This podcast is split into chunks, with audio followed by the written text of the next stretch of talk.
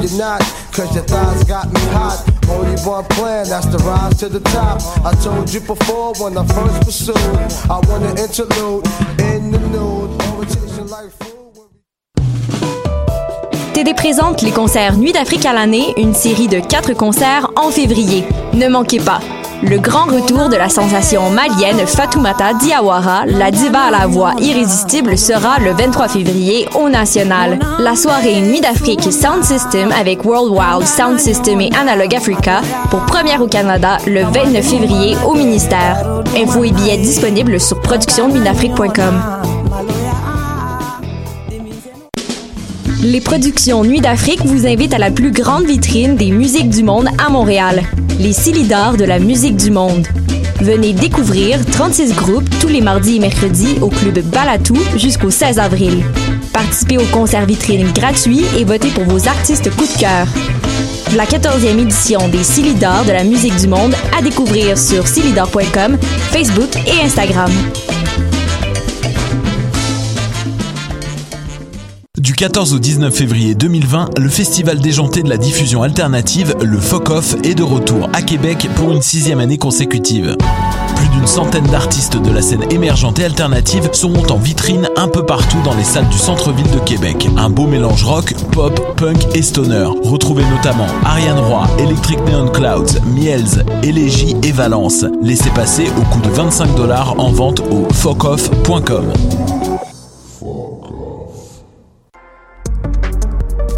Vivez l'expérience immersive du SATFest à la Société des arts technologiques jusqu'au 28 février. Les meilleurs courts-métrages 360 degrés réalisés par des artistes d'avant-garde à travers le monde. Découvrez le programme sur sat.qc.ca.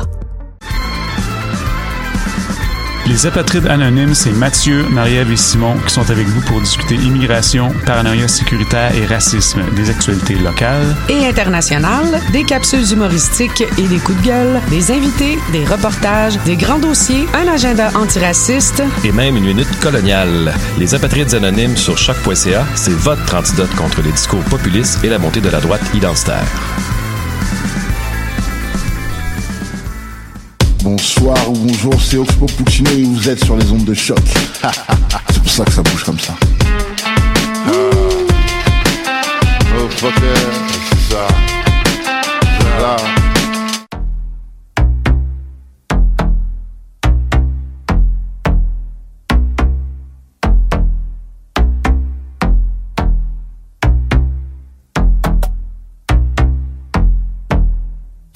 Okay, okay. Yo, step into the dance like a bad bee. Gingerbread man couldn't catch me. Coming from the east side, not Hackney. Up in every spotlight at me. Step into the dance like a bad bee. Gingerbread man couldn't catch me. Coming from the east side, not Hackney. Up in every spotlight at me. Mad how these niggas wanna trap me. Bitches can't match me, but they wanna at me. Don't test me, don't mad me. Yeah, I look good, but I do it girl badly. Doing up nice and friendly, can't back me, but she wanna be my bestie. Mm? Everything bossy, flexy, stay sexy, but these brothers can't touch me. Touch me, touch me. Back G she shoes LV. Breast and back look healthy, lace melty. Finna take a young selfie. They be loving the kid, talking like their own beef. They ain't touching the chick, killing everything. You can tell the judge I did it. The ball's in your cool, but you still can't hit it. Oh, uh.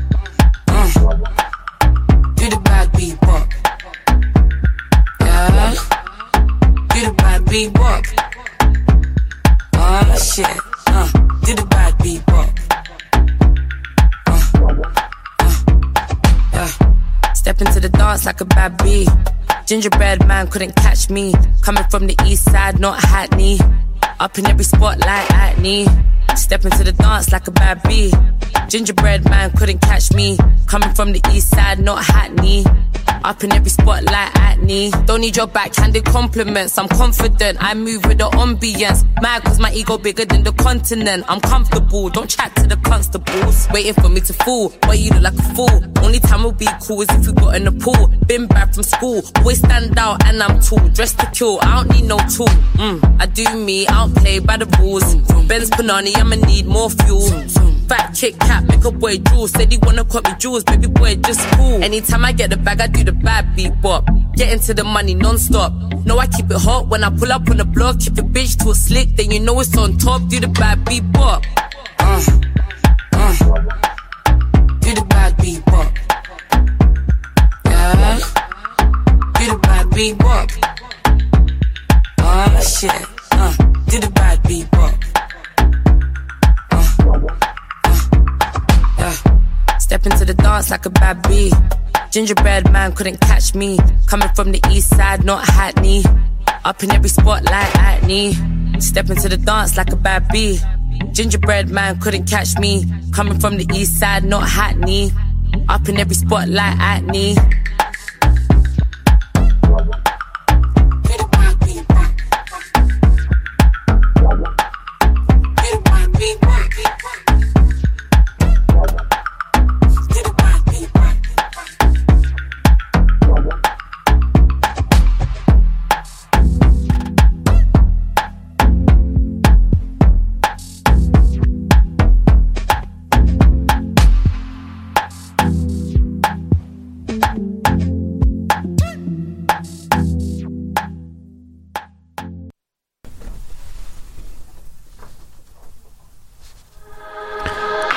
L'actualité ne perd jamais de minute, c'est devient facile d'en manquer des bouts. Restez à l'écoute, on est là pour vous faire un recap.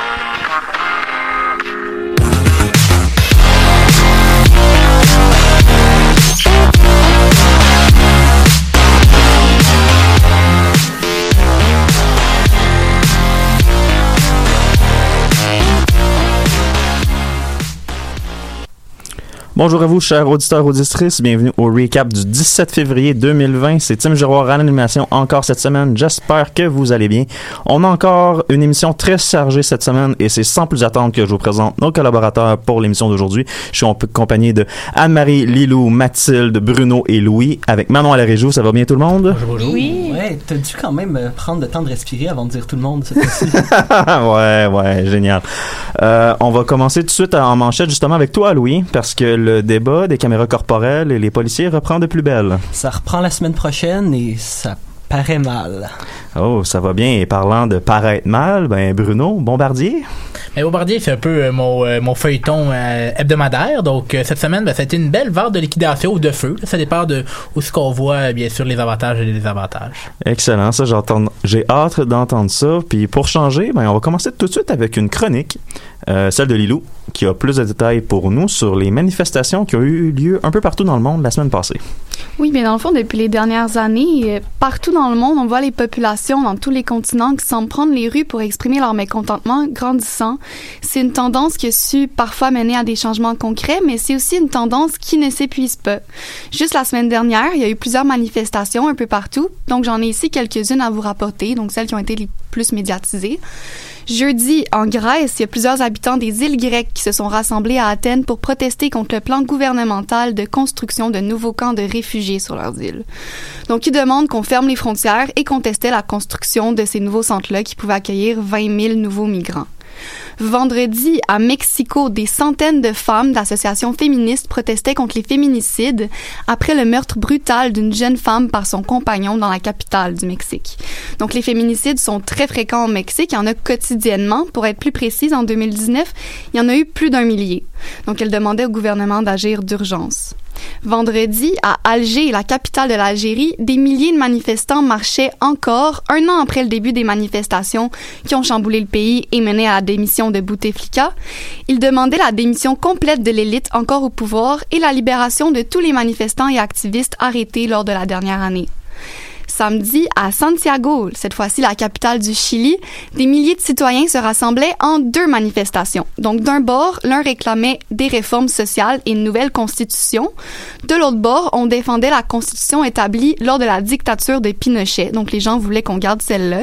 C'est une crise qui dure depuis le mois d'octobre, puis le président Sébastien Piñera a annoncé quand même qu'il y aurait sûrement l'organisation d'un référendum durant le mois d'avril pour changer la constitution.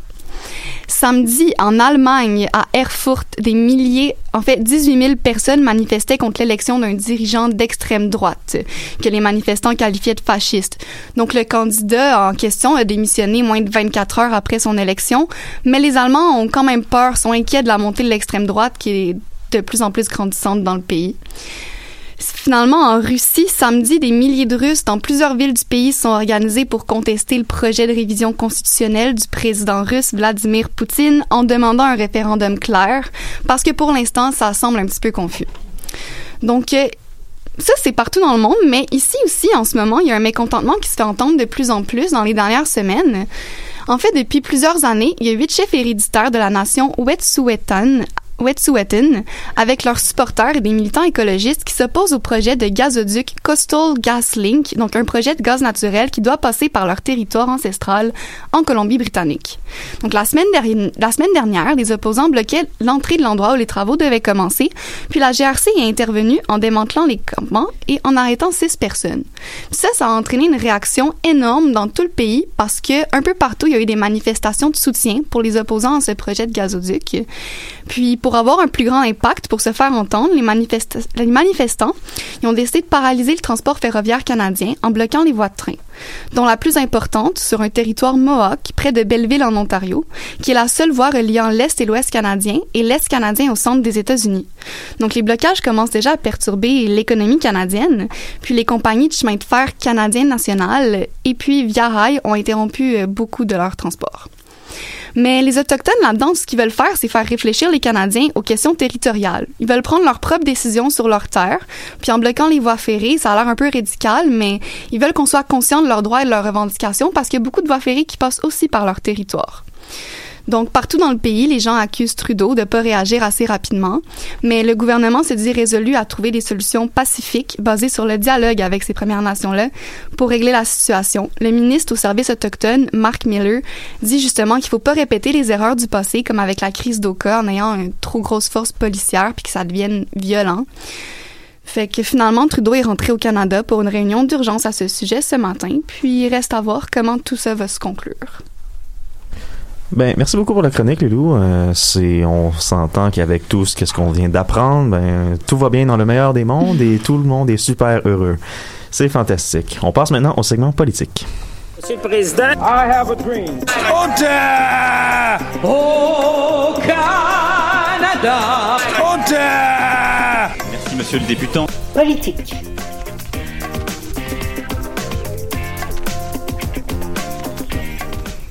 Segment politique, Bruno. Les différents États déposent leur candidature pour le Conseil de sécurité de l'ONU? Effectivement, Tim, parce que pendant que tout le monde parlait de Guy Nantel qui se présentait à la direction du Parti québécois. Ah boy, on n'avait pas dit qu'il avait aucune chance de le faire, ça, justement? Ben, euh, bon, mais tu regardes. Le, le clown politique continue, c'est quand même risible. Ouais. Mais bon, mais pendant ce temps-là, ben, Justin Trudeau était en voyage en Afrique avec espoir de retrouver le siège perdu du Canada au Conseil de sécurité de l'ONU. Premièrement, pour ceux qui ne le sauraient peut-être pas, le rôle du Conseil de sécurité, eh bien, c'est quand même l'organe décisionnel des Nations Unies. C'est pas le Conseil général ni le secrétaire qui prennent les décisions sur des sanctions internationales et économiques ou la voix des casques bleus. C'est le Conseil de sécurité qui décide de ces actions. Néanmoins, les rôles attribués à l'intérieur même de ce conseil rendent l'institution caduque et pratiquement difficile et difficilement praticable. Surtout lors des grands enjeux internationaux avec des belligérants en conflit. Car en créant l'ONU à, à, la fin de la Seconde Guerre mondiale, les États-Unis ont créé deux types de membres, les membres permanents et les membres élus. Les membres permanents, qui sont la Chine, la Russie, le Royaume-Uni, la France et les États-Unis, ont tous un droit de veto sur n'importe quelle décision prise par le Conseil. En passant, ce sont quand même toutes les grandes puissances gagnantes de la Seconde Guerre mondiale. Un peu d'histoire là-dedans. Et avec la Chine et la Russie à froid avec l'Europe et les États-Unis, il y a quand même très peu de résolutions qui sont entérinées au Conseil. Néanmoins, l'institution est au centre de toutes les tractations et permet d'avoir beaucoup d'informations internationales et un rôle important. Excusez-moi pour le toussement. Les membres élus du Conseil n'ont pas de veto, par contre, mais ils peuvent quand même présenter des résolutions. Le plus important, c'est tout de même, bien sûr, le prestige d'avoir un siège au Conseil de sécurité de l'ONU. C'est ça qui est important. Et c'est ce siège élu que le Canada veut regagner. Car depuis l'établissement des Nations Unies, mais le Canada a quand même perdu très peu de votes pour faire partie du Conseil de sécurité. Mais c'est en 2011, sous le règne de Stephen Harper, qui a mis fin à pratiquement 50 ans de présence de l'unifolié au Conseil. Néanmoins, même si ce vote fut un choc, Cette défaite a quand même quantifié le déclin de la participation canadienne à l'international qui arrive depuis les années 2000. Le Canada n'est plus où il était dans la coopération internationale, et ce dans les casques bleus, et dans son rôle de métier de la paix. Et c'est pour cela que plusieurs experts ne croient pas vraiment au chance du Canada dans le contexte actuel. Le pays n'ayant pas dépassé substantiellement d'argent en coopération internationale, qui a vraiment une présence de plus en plus limitée avec les casques bleus, pratiquement néant, et son rôle effacé ou inexistant en Afrique, au Moyen-Orient, en Asie du Sud-Est et en Amérique latine. C'est vraiment tout un défi de voir le Canada reprendre le siège, car il sera vraiment en compétition avec des pays de sa propre représentation régionale et des poids lourds. Parce que pour permettre une meilleure représentation des membres non permanents, ben, il a été divisé en régions. Donc, le Canada compétitionne pour les deux sièges dans les pays de l'Europe occidentale et autres. Ce sera contre les Belges et les Allemands qui veulent bien sûr garder leur siège, mais notamment l'Irlande et la Norvège qui veulent, quant à eux, entrer dans cette institution prestigieuse. L'Irlande a une présence très importante chez les casques bleus, en Afrique notamment, et la Norvège est un bailleur de fonds important de plusieurs institutions onisiennes. Les chances sont vraiment très basses. Mais ne pas l'avoir essayé, ça serait dire que le Canada ne vaut pas ce siège et contredirait le discours de Justin Trudeau depuis 2016 que le Canada est de retour sur la scène internationale. Mais néanmoins, comme il le dit, ben, le voyage du premier ministre a été raccourci par les blocages ferroviaires. Mais bon, pas vraiment obligé de vous décrire encore la situation. Euh, toutefois, juste vous rappeler que l'enjeu de Coastal GasLink, c'est un enjeu constitutionnellement strictement provincial. C'est à la Colombie-Britannique de régler le problème, on va mettre ça en guillemets, des West Whitton. Néanmoins, avec la solidarité des Autochtones partout au pays, ben, le conflit en est rendu un national, ayant des effets multiples. Le gouvernement marche quand même sur des œufs, sur plusieurs enjeux, car il ne peut pas demander directement à la police de se retirer, il ne peut pas empêcher des injonctions d'être présentées devant les tribunaux, et aussi de dire que ces manifestations sont sans droit et n'ont aucun cadre légal. Car si le gouvernement ferait une ou plusieurs de ces actions, ben, on créerait une attaque contre la liberté d'expression et la démocratie. C'est donc une situation complexe qui demande maintenant ben, l'action du gouvernement fédéral, mais néanmoins, n'importe quelle solution ou décision, ça fera des déçus. Il n'y pas encore eu de chronique quand même sur le coronavirus en, 2000, euh, 2020. Non, parce qu'on avait considéré euh, en tant qu'équipe que les informations étaient euh, pas claires et terrifiantes et que la... Ouais, c'est ça ou du moins ça ne touche pas tellement, mais pas encore. Ça a quand même des effets politiques, malheureux, malheureusement ou heureusement, ce coronavirus-là a en plus des effets économiques. Parce que premièrement, on remarque de plus en plus de critiques de la part des Chinois envers leur propre gouvernement. On Ah, parle bien sûr de l'étouffement de l'affaire, la mise en quarantaine, le silence des lanceurs d'alerte et autres. Mais néanmoins, certains font même le pas de dire que ce serait le Tchernobyl du Parti communiste chinois, le coronavirus. Je trouve que c'est quand même un grand pas à prendre. Le Parti communiste est tellement imposant, important et tellement partout en Chine. Il va peut-être s'en sortir amoché. Mais de là de dire que c'est un Tchernobyl du Parti communiste chinois, je trouve ça un peu élevé comme commentaire. Ouais, parce que Si c'est un Tchernobyl du Parti communiste chinois, ça veut dire que l'OMS aussi ment à la population mondiale? Mentir ouais. peut-être pas ce terme-là, mais du moins embellir la s'est situation. fait embarquer, elle aussi, par le gouvernement chinois. Euh, Mais dans les derniers jours, le taux de nouveaux cas s'est diminué, le taux de mort est resté à peu près semblable, et l'OMS continue quand même de dire que les administrations chinoises contrôlent bien le virus et qu'il faut leur faire confiance. Néanmoins, c'est vraiment dans sa relation avec son voisinage immédiat que ce sera plus compliqué. Parce qu'avec Hong Kong et Taïwan, ben 2020 commence à ressembler à 2019 pour Xi Jinping. Effectivement, Bruno. Je te remercie beaucoup pour la chronique. Euh, Là-dessus, on va prendre une pause avec une chanson de Maggie Lennon.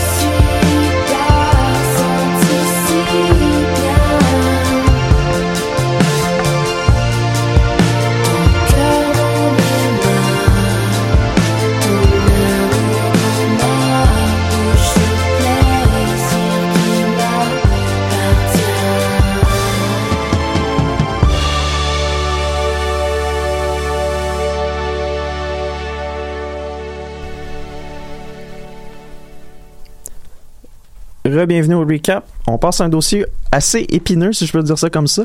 Soit les caméras corporelles portées par les policiers, ou plutôt, en tout cas, c'est un projet pilote. Je sais plus trop ce qu'on s'en va là-dessus. Louis, tu as un peu plus de détails pour nous?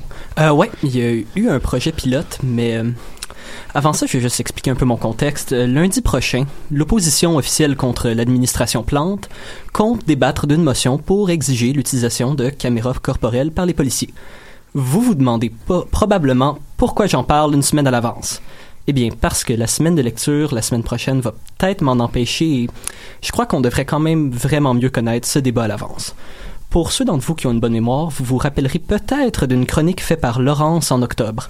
Dans cette histoire, on a notamment parlé d'un rapport mandaté par la ville de Montréal et des conclusions effrayantes qui en sont sorties.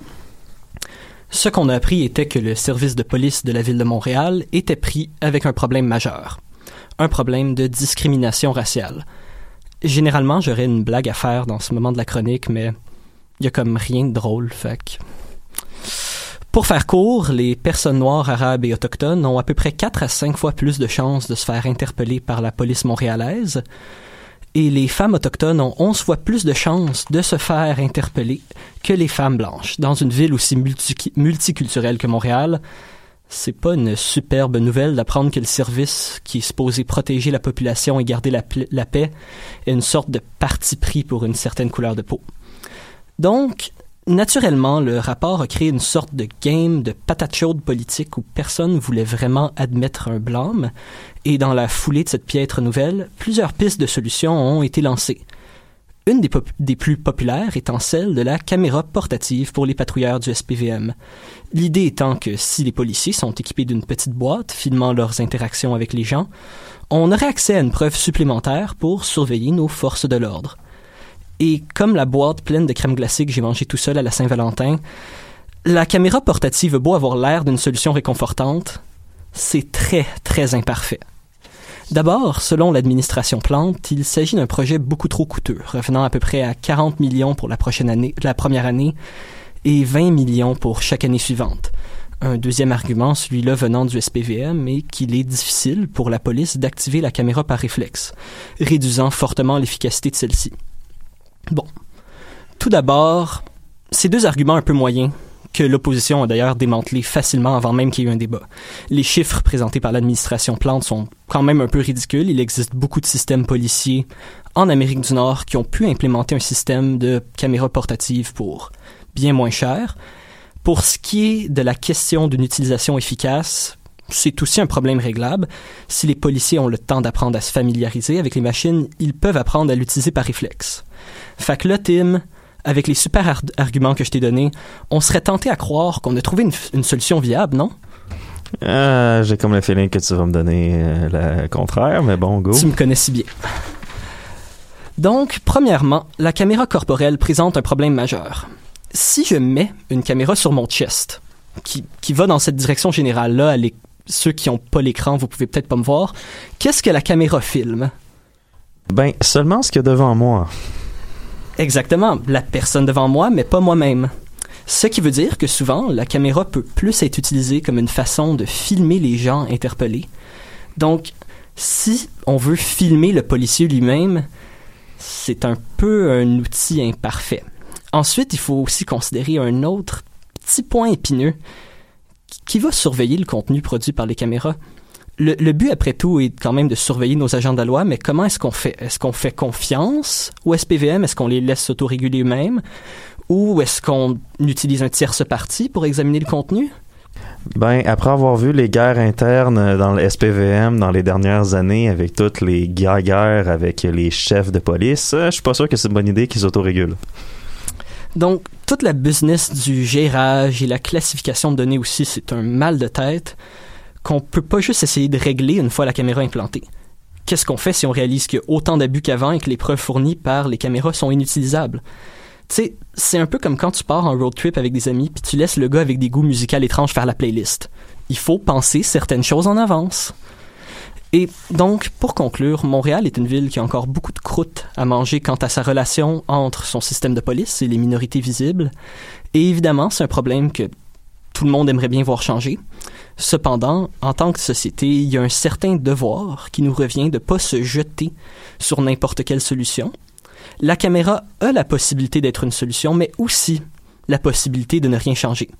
Très possiblement un sujet qu'on pourra explorer plus profondément dans la prochaine semaine, dépendant d'où va le débat. Ben, merci beaucoup, Louis. C'est une chronique super intéressante. On va passer maintenant à Anne-Marie parce que tu as un recap culturel pour nous. Oui. Ben, excellent, j'ai hâte de t'entendre. Bon ben premièrement, vendredi est sorti le tout nouveau film euh, du réalisateur Pods, Mafia Inc., inspiré librement du livre des journalistes André Noël et André Cédillo sur le, cran- sur le clan Risuto. Donc l'essai a été romancé, mais le film se base sur des faits réels présentés dans des contextes différents.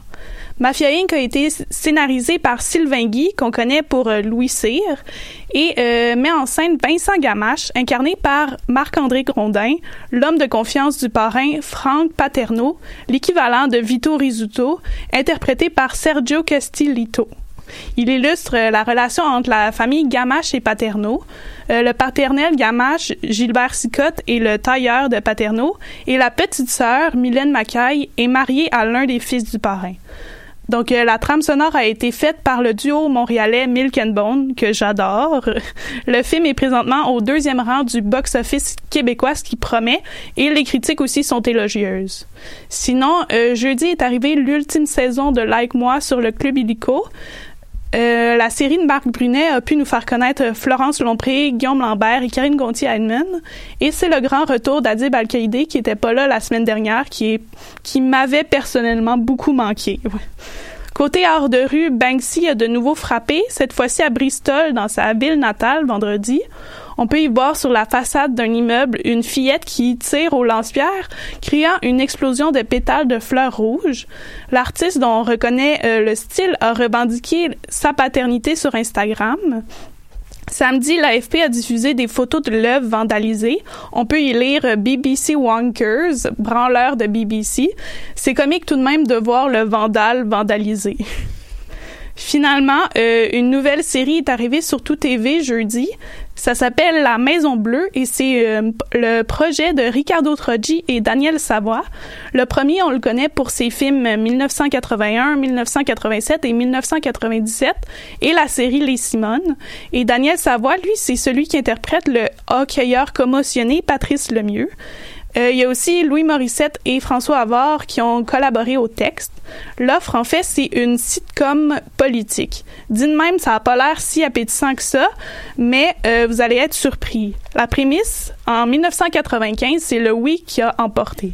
Puis 25 ans plus tard, le pays du Québec, présidé par Jacques Hamelin, Guy Nadon, souffre d'impopularité. 60% des Québécois veulent retourner avec le, Canada. Euh, la distribution est impressionnante. Il y a Anne-Marie Cadieux qui joue la première dame, un peu cruche, ancienne duchesse du Carnaval de Québec.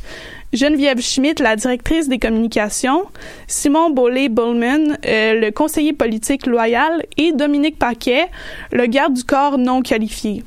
On peut aussi y voir euh, Julien Lacroix, Marilyn Jonca, Richardson Zephyr et Daniel Savoie qui fait le neveu du président, ancien olympien qui a perdu ses deux jambes en Skelton, qui s'occupe de la base secrète au nord du Québec.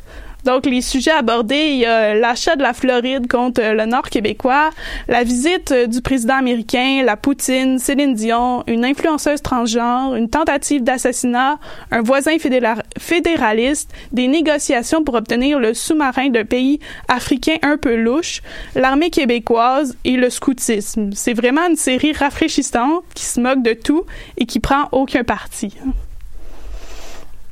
Alright, c'est c'est une description. je vais m'en tenir à ça parce que ça a l'air d'aller un peu n'importe où. Je te remercie beaucoup. Euh, on va aller en musique avec Underglass de Wolf Parade.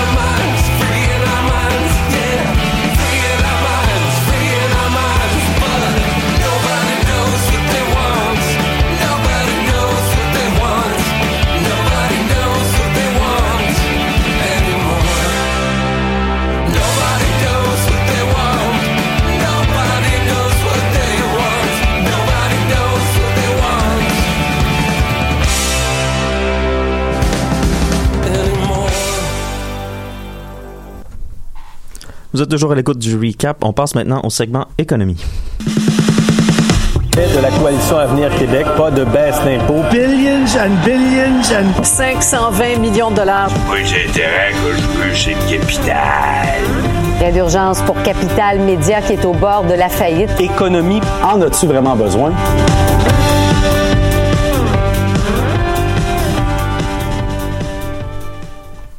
Oui, économie. Bruno, la multinationale québécoise Bombardier, ben, est-ce que c'est encore une multinationale? Ils sont en train de tout liquider ou qu'est-ce qui se passe? Exactement, Tim. Je vais peut-être en faire pouvoir arrêter de parler de Bombardier. Oh. J'étais trop, euh, j'étais trop prête à parler de cette chronique-là, je pense. Ouais, Mais bon, ça va mieux quand tu ouvres ton micro, man. Effectivement. Je vais peut-être enfin pouvoir arrêter de parler de Bombardier dans ma chronique économie. Peut-être un jour je vais réussir, mais bon, ça va sûrement arrêter, ne jamais arrêter. Parce que cette semaine, bien sûr, les différentes prévisions et rumeurs que je vous avais parlé lors des dernières semaines se sont confirmées. L'entreprise de Valco s'est départie complètement de ses activités dans le programme de la C-Series, maintenant l'A220 d'Airbus. Juste vous rappeler que le programme de la C-Series, c'était le gros programme et la révolution dans la chaîne de production de la compagnie. Déjà une multinationale à plusieurs points de vue. Bombardier allait devenir une compagnie qui se confrontait aux géants du monde aé- aéronautique tels qu'Embraer, Boeing et Airbus avec l'avion de la C-Series. Néanmoins, c'était un projet qui en était un de longue haleine chez Bombardier et qui a coûté extrêmement cher et qui présentement ben, demande à Bombardier de se défaire de certaines de ses activités commerciales. Le problème actuel, selon plusieurs analystes, était de courir après plusieurs lapins en même temps et cela au risque de tout perdre. En lançant et menant plusieurs projets, comme plusieurs projets de rames de métro, d'avions commerciaux, de transport ferroviaire, tous en même temps, qui sont pas tous très bien réussis, euh, Bombardier, ben, il n'a pas réussi à avoir assez de liquidité pour mener à bien tous ses projets et surtout celui de recherche et développement de la C-Series. Et ben, ce manque de liquidité-là, ben, ça revient à hanter aujourd'hui parce que Bombardier s'est défait complètement de ses parts dans le projet de la C-Series, qui est maintenant rendu avec le gouvernement du Québec et Airbus qui sont les seuls actionnaires du projet. Le gouvernement du Québec verra en 2026 se faire acheter ses parts du projet par Airbus, qui va vraiment terminer l'aventure C-Series pour le Québec. Mais la pression à l'avare des activités, ben, ça venait de deux côtés. Premièrement, les sommes pour continuer à contribuer à la production de la C-Series, ben, ça venait dans deux semaines. Et ça demandait beaucoup d'argent à Bombardier. Donc, ben, c'est une façon un peu simple de se débarrasser d'un poids trop lourd pour euh, la compagnie. Mais c'est vraiment la dette qui était très importante, environ de 9,3 milliards, qui amène ben, Bombardier avoir des pourparlers pour voir différents aspects de- des activités commerciales. Ça m'a amené présentement, ben, aujourd'hui c'est une nouvelle toute chaude, ben, ça, ça l'a amené à fondre son activité de transport à la française Alstom. Ça fait quand même quelques semaines que je vous parle de ça, mais l'accord préliminaire a été signé aujourd'hui pour que Alstom achète Bomba- Bombardier Transport. Et ben, il y a eu un petit jeu de passe-passe parce que la caisse de dépôt a des actions dans Bombardier Transport, mais la caisse de dépôt aurait encore des actions dans l'entreprise, donc il y aurait une partie des emplois qui serait encore assurée au Québec. Euh, mais il faut quand même dire que les rôles des gouvernements dans les activités de Bombardier ou des nouveaux partenaires, ben c'est pas encore fini. Donc euh, je vais sûrement en entendre parler encore un petit bout. Alors, je vais aussi parler des blocages, parce que comme Lilou le dit, ben, cette situation-là, ben, ça prend de l'ampleur, puis ça aussi, surtout, été cadré comme un enjeu économique. Parce qu'il faut rappeler qu'il y a tout de même beaucoup d'enjeux dans cette controverse-là. Avec la solidarité autochtone au Canada et la décision du CN et de VRR de fermer ses activités de transport dans l'Est du Canada jusqu'à nouvel ordre, on reparle encore de la pénurie de propane qui reprend de plus belle.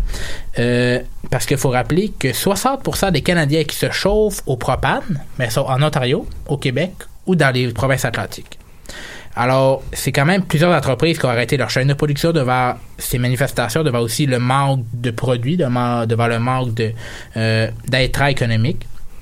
Et aussi, plusieurs devraient le faire si la situation continue. Et c'est aussi toute l'idée du propane comme la base de l'agriculture pour faire chauffer différentes installations. Ça aussi, euh, ça pourrait être compromis. Tout de même, je pense qu'il faut quand même se calmer un peu en présentant cette situation comme une crise catastrophique, comme certains penseurs et économistes le font. Parce que je pense qu'il y a d'autres options. Et bien que plusieurs entreprises sont touchées, euh, on n'est pas quand même encore à la dernière goutte de propane. Je pense qu'il faut se calmer un peu. Euh, même selon la maison de sondage Angus Reid, qui a fait un sondage la semaine dernière, près de 39% des répondants appuient les manifestations. Et 51% sont en accord avec la construction du, gaz, du gazoduc Coastal GasLink.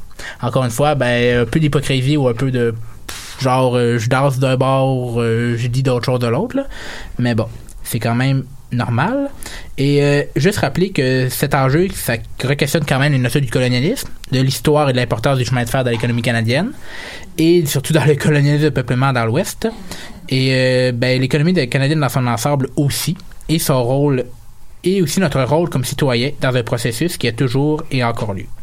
Alors, devant le CRTC cette semaine, ben, le dieu euh, Pierre-Carl Pelado Oh boy. a qualifié Bell de danger public et de pieuvre t- multi-tentaculaire qui, en acquérant la chaîne VTL, bien sûr une grande chaîne de télé au Québec, sera en position de monopole dans les chaînes de télé francophones. Euh, un miroir, ça existe, Pierre-Carl. Le groupe TVA, propriété de Québécois, a présentement 38% des parts de marché de la télé francophone. Avec l'achat de V, Bell aurait 20% des parts de marché. C'est ce que j'ai dit. Un miroir, ça existe. Toute chose étant égale par ailleurs, Pierre Capé ne le sait pas encore. Alors, euh, comme chiffre de la semaine pour terminer ma chronique, alors c'est 25 ans et 70 ans. Et non, c'est pas des nouvelles obligations des gouvernements canadiens ou québécois qu'on n'achète plus parce que ça vaut plus rien.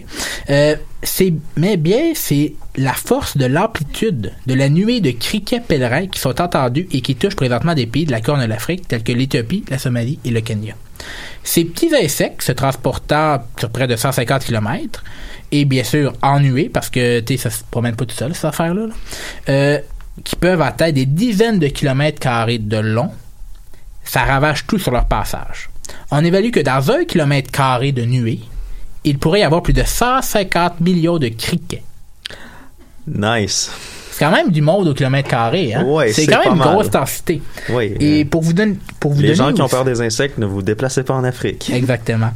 Euh, pour vous donner une idée de ces ravages, euh, une nuée de la grandeur de la ville de New York peut engloutir la nourriture en une seule journée de toute la population des États de New York, du New Jersey et de la Pennsylvanie réunis. Ah, ok. Donc, passer qu'un essaim de 20 km par 60 km qui passe, ça touche pas mal d'affaires, je vous dirais. Moi, j'ai encore des restants du Super Bowl à faire passer. Euh, tu penses que je pourrais appeler une couple de cricket? euh? Oh, je je suis pas sûr. Suis pas sûr, malheureusement. Et l'ONU, la semaine dernière, a sonné l'alarme sur cette situation catastrophique, quand même, qui touche plusieurs millions de personnes dans la Corne de l'Afrique, qui est pas non plus à sa première situation catastrophique et euh, de crise de la faim. Ouais, effectivement, on espère qu'ils vont s'en sortir. Je te remercie beaucoup pour la chronique, Bruno. On va continuer maintenant avec la section sport. Ok, gars, montrez-nous ce que vous savez faire.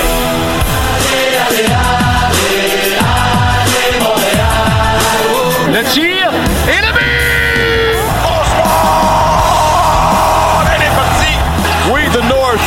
What a night again. Unbelievable feeling. Spa.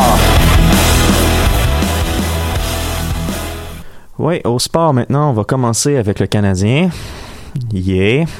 Ils se sont effondrés la semaine passée, un point sur une possibilité de 8. Le coach, Claude Julien a été soulagé de 10 000 pour avoir critiqué l'arbitrage après le match de samedi soir contre les Stars de Dallas. Reste maintenant à savoir qui qui sera toujours un membre de l'équipe après la date limite des échanges de lundi prochain. C'est tout ce que je veux dire sur l'équipe et me décourage. Dans la NBA, c'était la fin de semaine du match des étoiles. Ben, c'est l'équipe de LeBron James qui l'a emporté 157-155 contre celle de Giannis Antetokounmpo. Les fans ont été ravis, eux, qui ont eu le droit à un des matchs des étoiles les plus compétitifs des dernières années. Et pour bien faire, c'est Kawhi Leonard des Clippers de Los Angeles qui a remporté le prix du joueur par excellence de la partie, nommé en l'honneur cette année de Kobe Bryant, la légende qui est décédée il y a quelques semaines. On va aussi souligner, dans une petite brève, la performance de Félix Auger Aliassim qui s'est rendu en finale du tournoi de tennis de Rotterdam avant de s'incliner contre Gaël Monfils en deux manches. Le Québécois, par cette performance, réintègre le top 20 du classement de l'ATP. On espère qu'il va continuer sa belle saison. Euh, cette semaine, dans le monde du sport, la nouvelle qui a eu l'effet d'une bombe, elle est venue de l'Angleterre parce que l'équipe de Premier League, Manchester City, a été sanctionnée par l'Union européenne de football association, UEFA, d'une exclusion de la Ligue des champions de l'UEFA pour les deux prochaines saisons. On parle de 2020-2021 et 2021-2022. Tout ça est assorti d'une amende de 30 millions d'euros. Tout ça pour pas avoir respecté les règles du fair play financier. En gros, ce qu'on reproche à Man City, c'est d'avoir trafiqué ses états financiers et d'avoir caché des injections de capital venant du propriétaire de l'équipe, Sheikh Mansour, comme étant des nouveaux commanditaires. Ça, ce que ça veut dire, c'est que l'équipe s'est servie de son propriétaire multimilliardaire pour être capable d'avoir plus d'argent, acheter des meilleurs joueurs et justement, ça, dit, ça le dit, le fair play financier, ça dit tu peux pas te servir de l'argent de ton propriétaire pour juste euh, avoir une équipe déficitaire qui achète les meilleurs joueurs à longueur d'année pour espérer, t'acheter un championnat littéralement. Mais surtout qu'il y a le cap salarial qui rentre aussi à la ligne de code. Donc, t'es l'entrée. Ben, tu ben, faire- en fait, c'est que euh, au- au- au- dans le football européen, il n'y a pas vraiment de cap salarial. C'est plus le fait que il y a des règles qui font en sorte que tu peux pas dépenser plus d'argent que tu en as. Tu sais, tu peux avoir des dettes, mais il faut que tu trouves un moyen, il faut que tu aies des états financiers qui prouvent que tu vas être en mesure de rembourser cette dette-là. Je pense qu'ils ont deux ans pour. Donc, si t'es pas en mesure de le faire, une équipe qui a eu des, beaucoup de problèmes avec ça dans les dernières années, c'est le Paris Saint-Germain en France. Ben, le Paris Saint-Germain, pour s'en sortir puis pas trop avoir à payer d'amende, ben, ils ont dû vendre de leurs bons joueurs à des prix faramineux parce que, ben, si t'achètes Neymar et Mbappé, ben, faut que t'en vendes d'autres. Donc, c'est comme ça. Puis, ben, Manchester City, euh, si on en croit les dernières informations, on parle de fair play financier par l'UEFA, mais on parle de trafic, on parle qu'il aurait trafiqué les états financiers. Là, on parle de fraude. hein. Fait que c'est pas fini pour eux. Ça pourrait, probablement que les, la cour anglaise pourrait mettre le nez là-dedans. Puis pour ce qui est du niveau sportif, ben l'équipe compte aller au tribunal arbitral du sport en appel. Donc on ignore encore si la sanction va être totale, mais si c'est le cas, on parle de deux ans d'exclusion de Champions League, c'est énorme parce que c'est les, top joueurs veulent jouer dans cette compétition-là. À part les compétitions internationales comme l'Euro et la Coupe du Monde, la Champions League de l'UEFA, c'est la plus prestigieuse. Donc, euh, le- les coachs de talent comme Pep Guardiola, les joueurs vedettes comme Kevin De Bruyne, Sergio Aguero, Riyad Mahrez, euh, Raheem Sterling, il y en ont plein. Ben, si tous ces joueurs-là ne peuvent plus jouer en Ligue des Champions, ben ils vont vouloir partir vers des équipes qui vont aller dans ces compétitions-là. Et ces équipes qui sont dans ces compétitions-là veulent ces joueurs-là parce que c'est des joueurs de très, très haute qualité. J'ai bien hâte de voir qu'est-ce que ça va donner. Puis, message au baseball majeur, c'est comme ça qu'on punit une équipe qui triche, les Astros. Euh, on va passer une dernière pause musicale avec San Sebastian de Holy Fuck.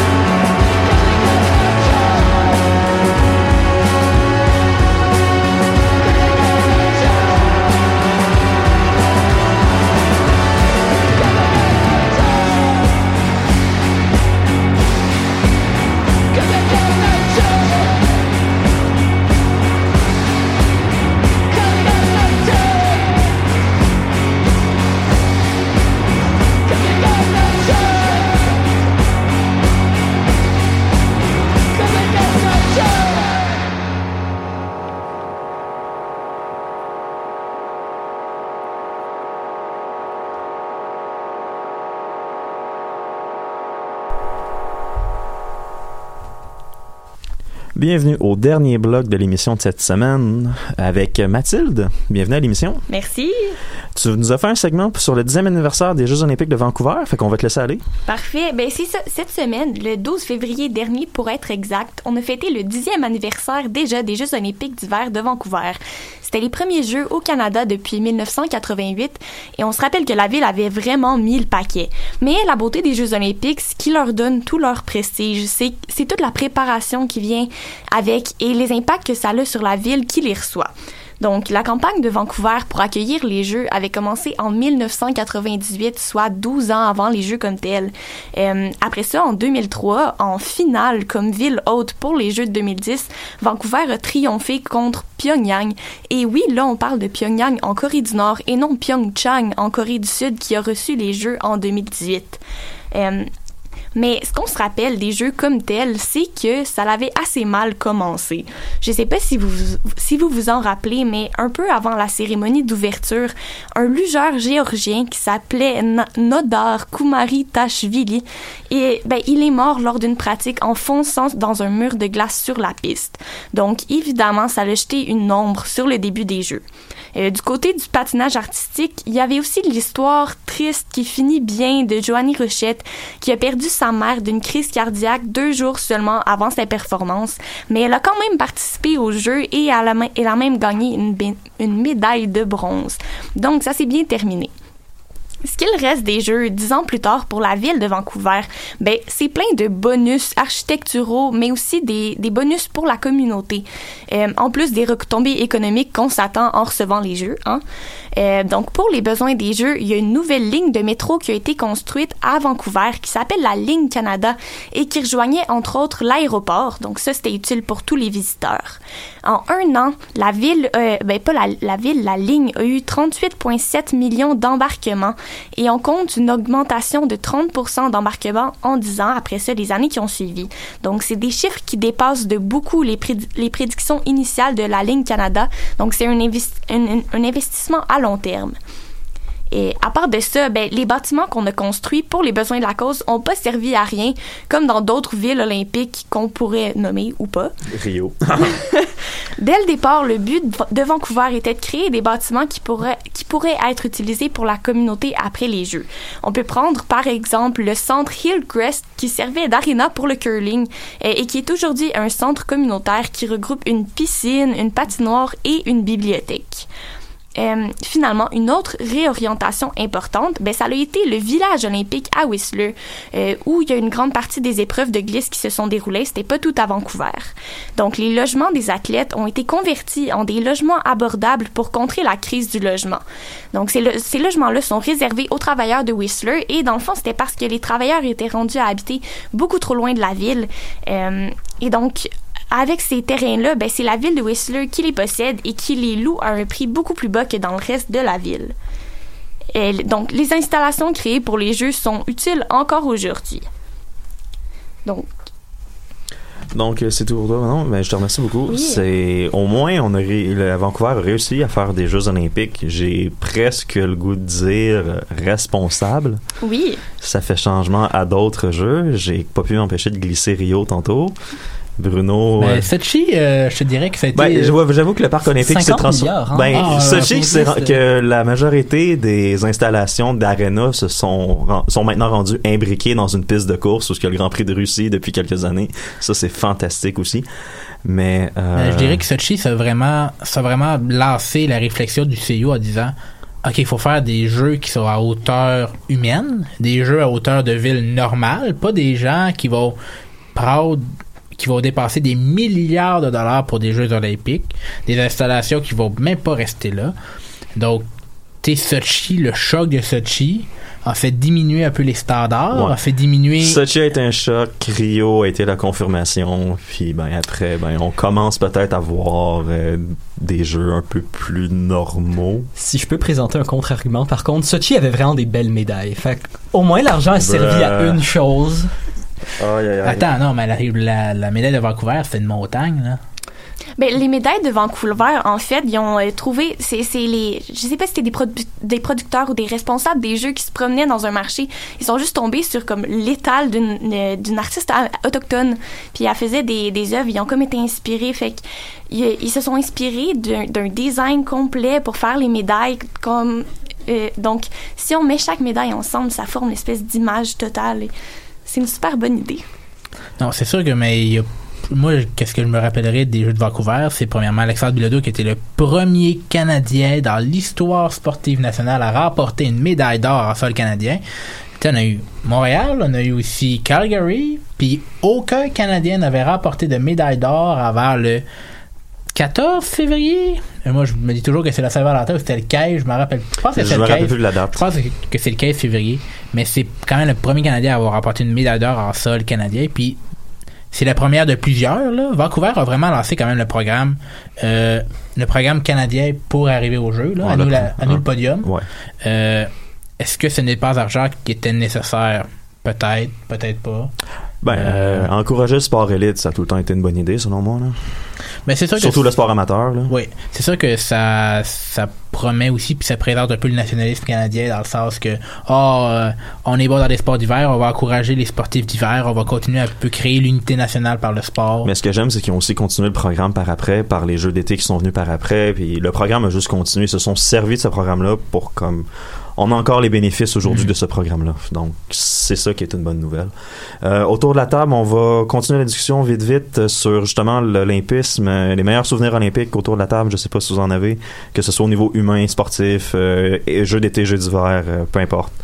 Euh, Oui, ben moi, je peux parler du mien. En fait, c'est tout récent. C'est les derniers jeux. Tessa Virtue et Scott Moyer au patinage artistique avec leur performance finale, fin de carrière. Ils ont fini avec une médaille d'or qu'ils ont vraiment mérité. Pour une fois, il y avait des... Ben, pour une fois.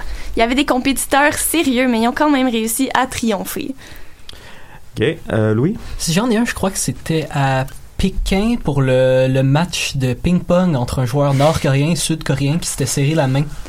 Oh. C'était une des, des- c'était, c'était un des premiers genre réchauffements entre les deux nations. C'était, c'était un très beau moment à voir. OK. Bruno, toi? Ben, il y a quand même des bons moments par sais, Pékin, c'était la cérémonie d'ouverture qui était quand même extraordinaire pour l'avoir vu. Là, c'était euh, vraiment incroyable. Vancouver, ben, ça serait peut-être le Golden Golds De Crosby, de Crosby. ouais, ça, c'était quand même Euh, Sochi, ça serait le but à Ben, overtime. La, fina- La, la finale, la finale, féminine de hockey était inc- incroyable pour l'avoir Ça, vu à l'école en secondaire fait. et avoir crié avec euh, toute l'école en même temps. Euh, les jeux de l'autre. Les jeux de l'autre, je m'en rappelle pas. Je sais pas pourquoi. Euh, autour de la table, Lilo, Maintenant que tu mentionnes, j'ai aucun souvenir des Jeux de Londres non plus. Ouais, oups. Ben, Usain Bolt en- à Londres, il était hot. C'est vrai. Euh, ben, moi, c'est la même chose. Tessa Virtue puis Scott Moyer, là. Euh, en 2018, OK. Moi, personnellement, je regarde plus les cérémonies d'ouverture que les jeux en tant que Toi, toi, tu tels. regardes le show, là. Toi, t'étais genre Super Bowl la mi-temps. Exactement. Aïe, ouais, ça c'est un autre, euh, un autre débat entièrement. Euh, ben, c'est ce qui va conclure l'émission de cette semaine. Je vous remercie beaucoup d'avoir été à l'antenne. Ça, ça nous a fait plaisir. On se voit la semaine prochaine.